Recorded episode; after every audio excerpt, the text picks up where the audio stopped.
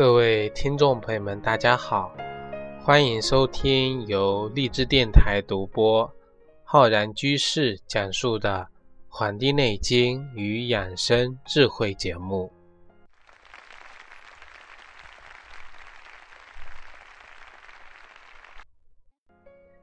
本期节目呢，要跟各位听众朋友讲一讲关于啊，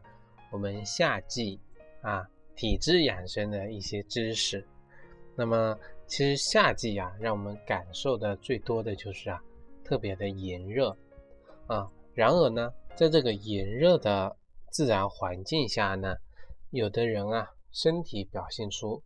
跟这个自然界呢相违背或者说相反的一些现象。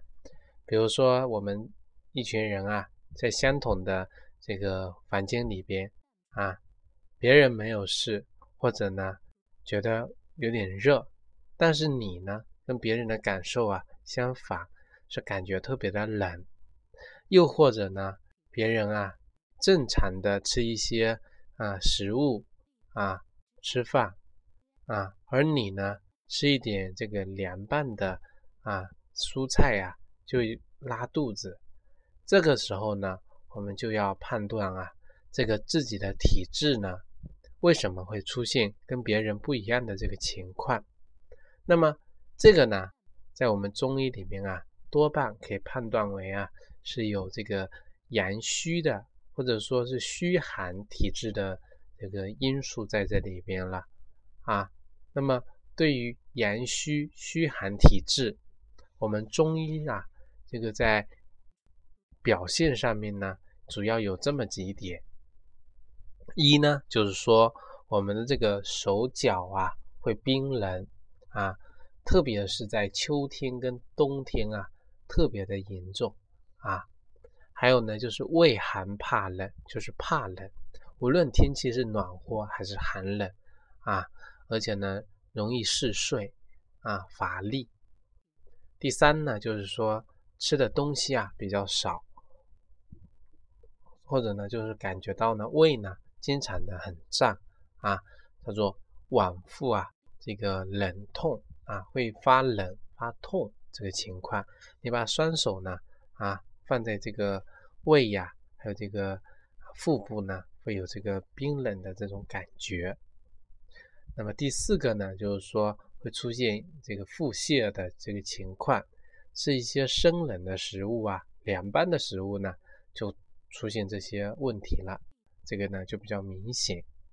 第五呢，就是说有些女性啊，这个子宫寒啊不孕，那么这个就会表现出性欲啊比较冷淡这样的情况啊。那么这个第六个呢，就是说一些女性朋友呢出现啊这个月经啊会错后啊会向后推移，那么呢啊他们的小腹啊。也是这个发凉的这个问题啊，其实这个也是子宫寒的一个表现啊。那么这个呢，就是对我们啊阳虚这种情况的体质啊，这么一个症候的啊描述。那么我们可以简单的概括成啊发凉、怕冷、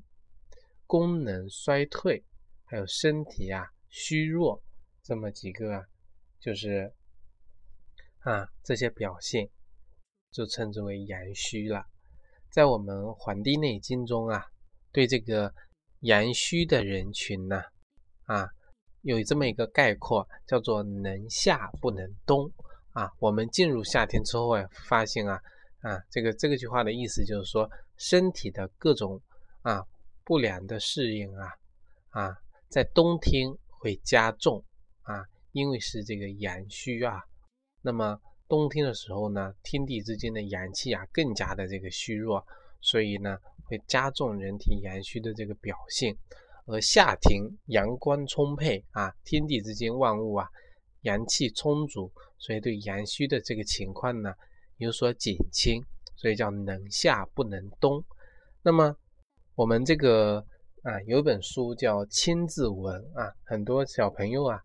在学习我们国文的时候，学习传统文化的时候，会学习这个啊三字经》《百家姓》千字文。这句话，这个书里面啊，我经常引用的一句话就是说：“春发夏长，秋收冬藏。”告诉我们的就是说，季节的变化跟阴阳的变化的这种一种关系在这里边。啊，《黄帝内经》中啊，《四气调神大论》啊，也讲到了啊这个方面的关系，就是说，圣人春夏养阳，秋冬养阴。这两个呢，都是我经常在节目中啊引用来给大家做讲解的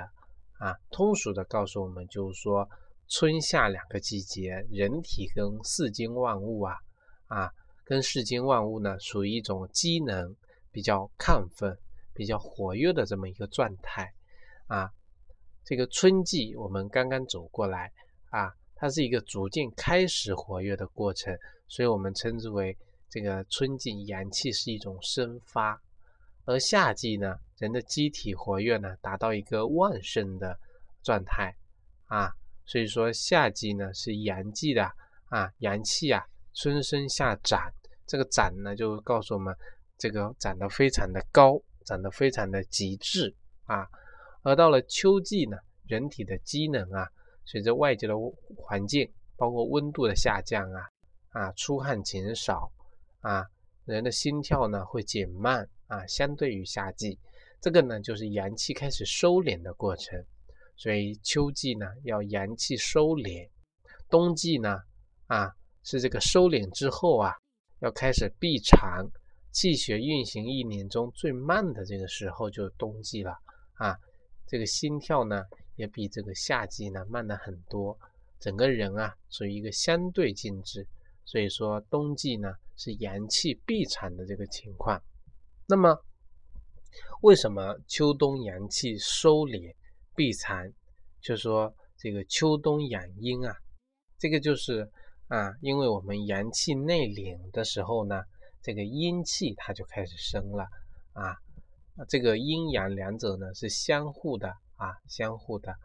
啊，从来就没有这个。至阳或者至阴的这个存在，任何至阳跟至阴啊，都会走到一个尽头，就是消亡啊。同样的，我们为了保证阳气的顺利闭藏呢，就能就要给这个阴啊，这个创造一种条件啊。这个独阳不能存，独阴呢也是不能存的。所以，我们为了啊，利用这个夏季的这种阳气呀，啊。所以，我们中医里面有一个观点，就是冬病要夏治，告别这个阳虚啊。一个呢，就是夏季阳虚的症状比较轻啊啊，为了治疗这个，就是为了预防啊冬天这个阳虚所造成的困扰啊。这个夏季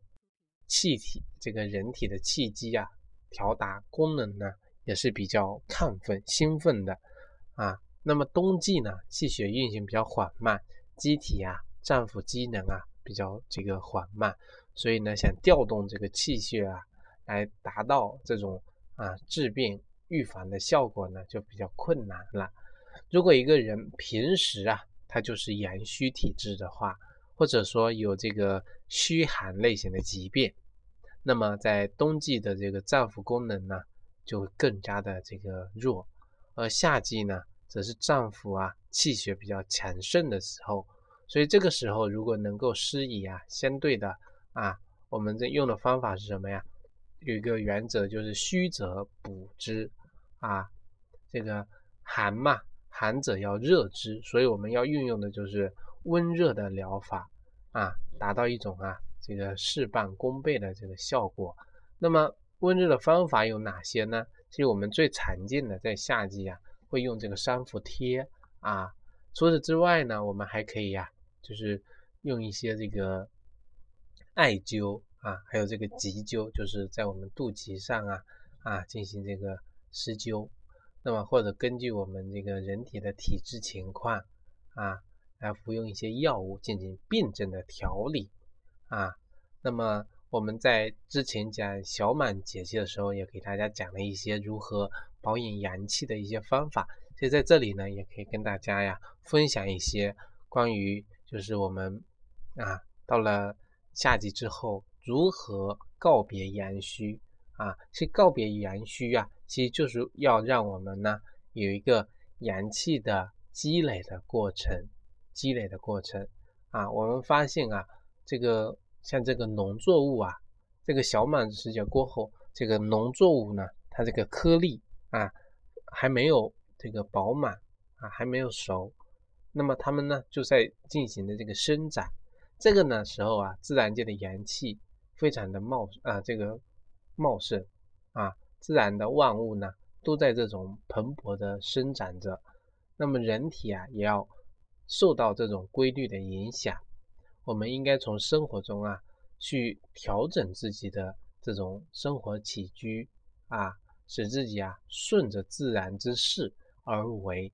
啊。我们发现这个是有为还是无为啊？实际更多的是无为啊，顺着自然之势。就是顺应着它走，就好像我们啊坐在一张坐在一只船上啊，然后顺着江漂流，任它漂流，是我们在做吗？其实不是的，是顺着自然界的这种力量在动的啊。我们看似是无为，可是我们有为的是什么呢？是我们有心去顺着自然去做的这种想法、这种观念啊。无为的境界啊。我的理解就是说，在一切有为的基础上，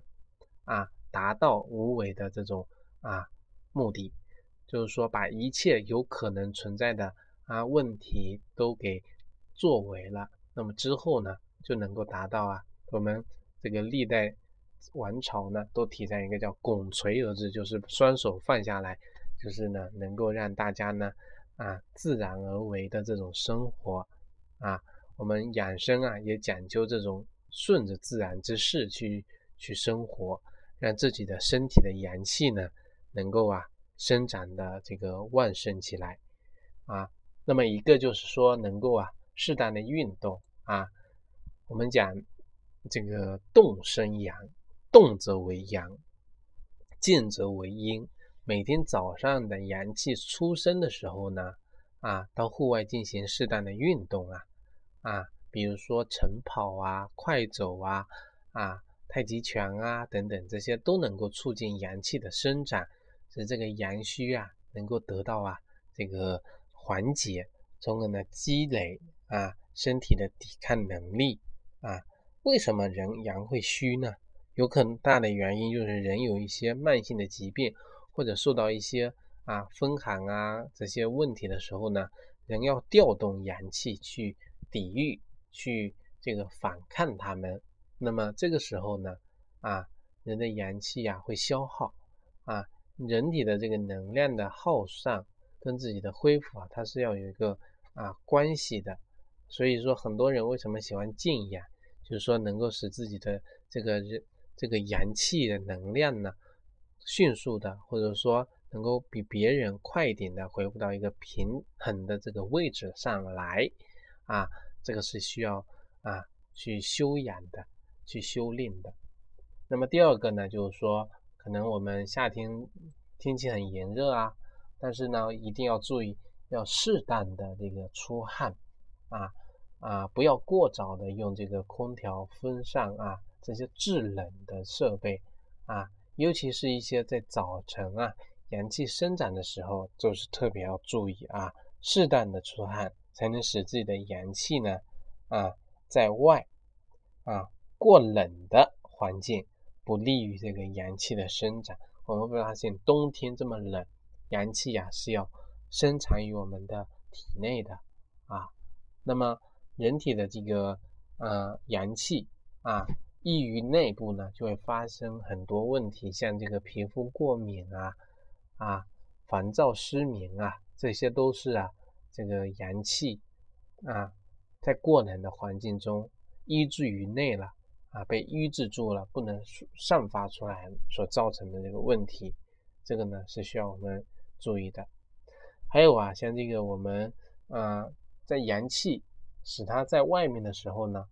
我们还得考虑一个因素，就是我们的脏腑呢内部呢是一种虚空的，是一种虚冷的这个环境，所以这个时候。阳气在外，阴气在内，那么内部就要需要啊，不要吃过多生冷的食物啊，这样呢就导致了我们刚才讲腹泻、腹痛这些问题呢，是一些生冷的东西就会出现这些问题啊。你本身没有跟别人相比，并不是有很好的肠胃，那么就需要呢做出一些让步，尤其是是有一些肠胃痉挛的时候，常常在这个季节容易发生的啊，而且。一个是不要吃过多的生冷，还有一个呢就是不要吃过多啊，这个呢都是不利于阳气的生长啊。我们吃过多的食物撑在那里啊，我们是人体啊是要调动很多的这个阳气的能量去帮助消耗这些食物，所以呀就会导致人呢出现这个阳虚的一些表现。所以为什么有的人吃过饱就容易犯困啊、乏力、不想动、想躺着？这个呢，就是很好解释这方面的原因了啊。那么还有比如说，我们在《黄帝内经》的这个这个讲季季季节养生的时候呢，跟大家谈到说，这个夏季啊，要这个啊，要晚睡早起啊。这个我们在之前也跟大家提到了，在这个作息上呢，要保持着啊，人体这个阳虚啊啊，阳气在外。啊，要保持一个相对活跃的状态，所以呢，适当的晚睡，让阳气内敛的时间啊往后推。那么早上呢早起，让阳气呢早一点生长，这样子呢就能够促进人体身体的脏腑啊机能啊能够适应夏季的这种变化啊，让这个阳啊感觉是一种非常有趣的玩具，能够通过我们自身的行为。去让它啊，你你晚一点点睡，十一点睡觉，那么阳气呢就可以晚一点内敛啊。早上早一点起，这个阳气呢就能早一点生发。这个呢就是一个非常神奇的、非常有趣的事情啊。那么除此之外呢，我们还得考虑啊，就是这个啊人体的情绪对这个阳气阳虚的体质的人的影响。夏季五行属火。啊，再至为喜啊，愉快的、欢愉的情绪呢，能够帮助人的阳气的生长。我们除了呀要避免不高兴的这个事情的啊对人体情绪的影响之外啊，我们可以听一听这个笑话啊，看一些喜剧，听相声啊，也可以常听一些这种啊。这个我们刚才以前讲过的啊，这个宫商角徵羽啊，这些音律对人情绪的一种调节啊，以这种欢快的节奏来调节人的心情啊，像我们很多传统的一些这个弹奏的，像喜羊羊啊、步步高啊、喜相逢啊这些节奏快、明朗、欢快的这种节奏。对人的情绪、阳气的调动啊，是非常有帮助的啊。那么除此之外呢，还有比如说我们这个到了这个季节之后啊，雨水很多，特别是今年啊，今年一个是五运六气里面啊，这个里面的影响啊，这个江南地区、南方地区啊，就发生很多的这个洪涝灾害啊，雨水充沛。而且这个时候赶上梅雨季节，所以这个时候的雨水啊，为万事万物、自然万物啊提供这种滋养。但是啊，不是雨水的泛滥，并不需要过多的这种干预。我们人体啊也是一样的，在阳阳气的时候呢，要注意我们胃气的保养啊。人的脾胃健壮了，才能更好的为阳气的生产提供什么物质的能量。我们的阳气哪里来？我们的人体的力量哪里来？要通过吃饭啊，吃了饭之后才有力气啊。人是铁，饭是钢啊。这种钢跟铁的关系，大家一定要知道如何转化。这个时候呢，不要过多的去啊，这个什么祛湿啊，而是应该注意到哪个方面呢？啊，而是注意到啊，不过多的是吃一些生冷的。冰镇的食物、暴饮暴食的食这种饮食的习惯啊，就保护好自己的脾胃啊，使消化功能正常了啊，这个气湿啊就不在话下了啊，它就能正常的呀啊，把多余的这个水气、体内的湿气啊排泄出去啊。真正要祛湿的季节是什么呢？其实是蝉夏啊。这个蝉夏对应的是我们的这个湿啊。那么这个蝉夏其实就是在我们农历的这个六月份啊。那么如果身体出现了各种啊水湿啊这种情况，比如说烦闷、胸闷啊，这个胃脘的闷胀、食欲不振、小便短赤的时候呢？这个时候才需要啊考虑祛湿这个因素啊。那么我们还有一个就是说阳气的这种啊虚到这种食的过程啊啊，对这个食物呢也是有很大的这个啊考虑的。就是说啊，人体阳气要想啊在外，那么人体的阳气啊啊这个食物对阳气的生长啊起到一个。帮助的这个作用，我们古人老是这个在夏季讲啊，夏神苦真心以养肺气啊，夏季在这个五行中属这个火啊，其味为苦，火呢能克金啊，金呢在我们五行中是属肺的啊，肺呢对应的味道是这个辛味，所以夏季呀，心火偏盛啊。火旺容易啊啊火克金啊，所以呢这个时候吃一些啊苦味的食物啊苦瓜苦菜啊，适当的增加入胃入肺的这种辛的味道啊，肺气的这种强壮呢，能够使人的阳气的布上啊更加的流畅，更加的那个舒畅啊，因为肺朝百脉啊。但是呢，这个呢，并不是意味着所有的人都应该呀轻边一律的吃辛不吃苦啊。对于本身火气就旺的体质的人来说呢，这个时候表现出舌苔红啊、舌尖发红、失眠、烦躁、口腔溃疡等等这个问题呢，就应该吃一些啊苦瓜、苦菜、苦菊等等的那个啊食物。对于火气旺的人啊，这个时候吃腥味的时候呢，反而会加重啊这样的不适啊。这个呢，就是告诉大家，在阳气虚弱的时候，在夏季如何进行一个啊调理。那么感谢大家呢收听本期的《黄帝内经与养生智慧》节目啊，咱们下期再会。